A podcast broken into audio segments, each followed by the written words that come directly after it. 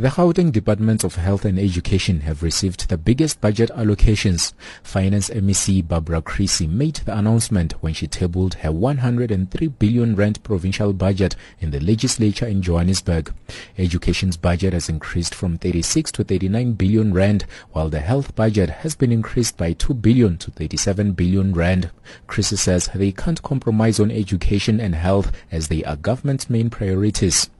Because of the pressure that health and education face from the ever increasing population of the province. We will make sure that we continue to increase the funding to these two departments over the medium term, even in the face of tight fiscal environment.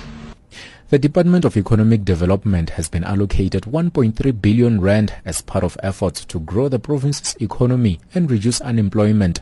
The funds will also support emerging small to medium businesses.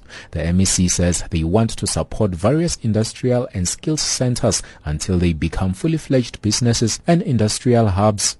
This includes 195 billion, million that we've set aside to enhance local economic activity by establishing and refurbishing existing industrial zones, including the Orlando Industrial Park, Salisbury Industrial Park, Residential, Khutsong Business Hub, Hammanskraal Skills Center, Mabopane Skills Center, Ennerdale Skills Center, Alexandra Industrial Park, and the KwaThema Business Park.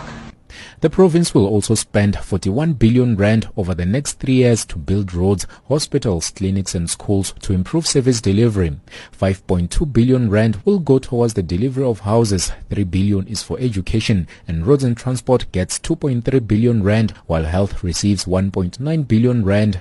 We are making this major investment in, in infrastructure because we are conscious that it plays a facilitation role in the flow of goods, information, and factors of production between buyers and sellers. And we believe that this is our source of fiscal stimulus with the twin objectives of creating jobs and improving economic performance and also ensuring better living conditions for our people. The province has also vowed to speed up the implementation of the open tender system to clamp down on corruption. The MEC further says there's a need to improve project management to strengthen clean governance and improve financial controls. In light of the upcoming local government elections this year, the DA has described it as an election budget. The party's Mike Moriarty. If you see where the increases are, it's purely to try and uh, curry favor with voters in order to make sure that there's uh, a retention of whatever they can retain uh, in respect of municipalities in Gauteng. They know they're in trouble and they want to spend money to try and impress people. They've spent it in areas where they think that they will get the most vi- visibility, namely roads, uh, schools and houses.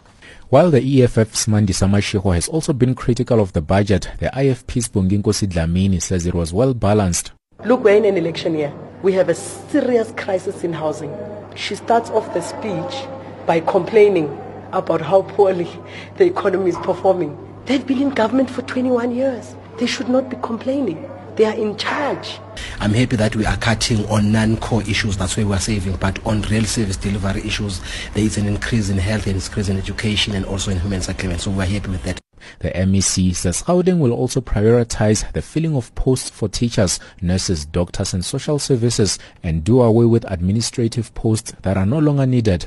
I'm Wisani Makhubele in Johannesburg.